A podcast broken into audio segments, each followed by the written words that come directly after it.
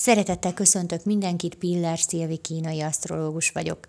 Lássuk, milyen szertánk lesz 2020. július 29-én. Ma igazán a női energiák dominálnak, és ma ízlésünk is van ennek a külvilágban való megmutatásához. A feminim energiák nem azt jelentik, hogy hirtelen mindenki póthajas, műkörmös Barbie babává változik, hanem azt, hogy ma mindenkit átjár a nőiesebb, befogadóbb, lágyabb, együttműködőbb energia. Ma megértőbbek, elfogadóbbak vagyunk, és már a rezgések szintjén is érzékeljük a másik érzelmi működését, meg sem kell szólalnia, de mi már látjuk a hangulatát. Ma nem a dominancia uralkodik a világban, hanem az együttérzés. Emellé jön ma egy jó ízlés, és az igény, hogy ma megmutassuk magunkat a világnak. Ma csinosabbak, külsőleg összeszedettebbek tudunk lenni. Az érzelmi állapotunk kisé hullámzó lehet, hangulatunk minden pillanatban változhat, főleg a gondolatainkhoz kapcsolódóan.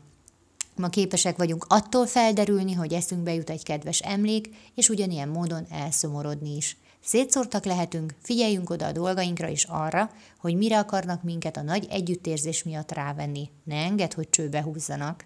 Köszönöm szépen, hogy meghallgattatok, legyen nagyon szép napotok, sziasztok!